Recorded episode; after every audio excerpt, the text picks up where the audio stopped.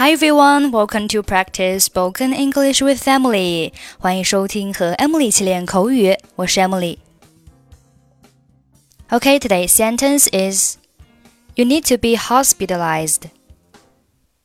You need to be hospitalized.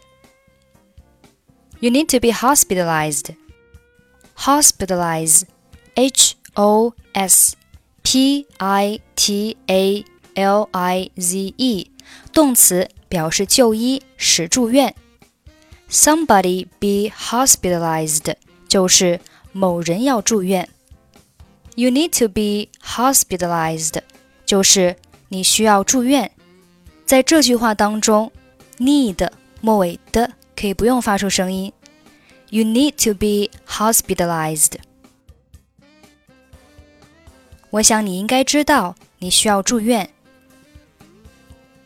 I guess you should know that you need to be hospitalized.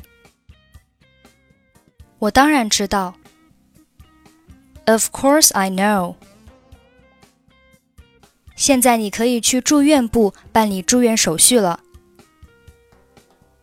Now you can go to the inpatient department to go through the admission procedures.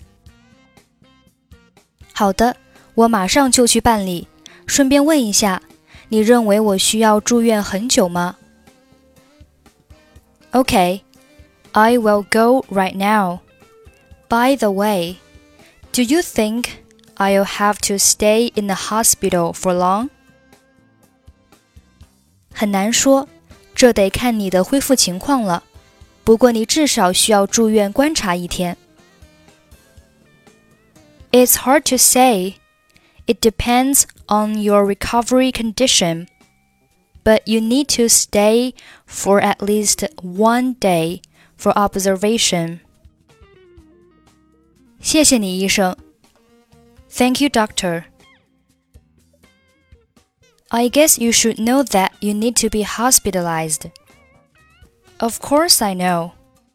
Now you can go to the inpatient department to go through the admission procedures. Okay, I'll go right now. By the way, do you think I'll have to stay in the hospital for long?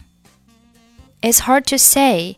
It depends on your recovery condition, but you need to stay for at least one day for observation.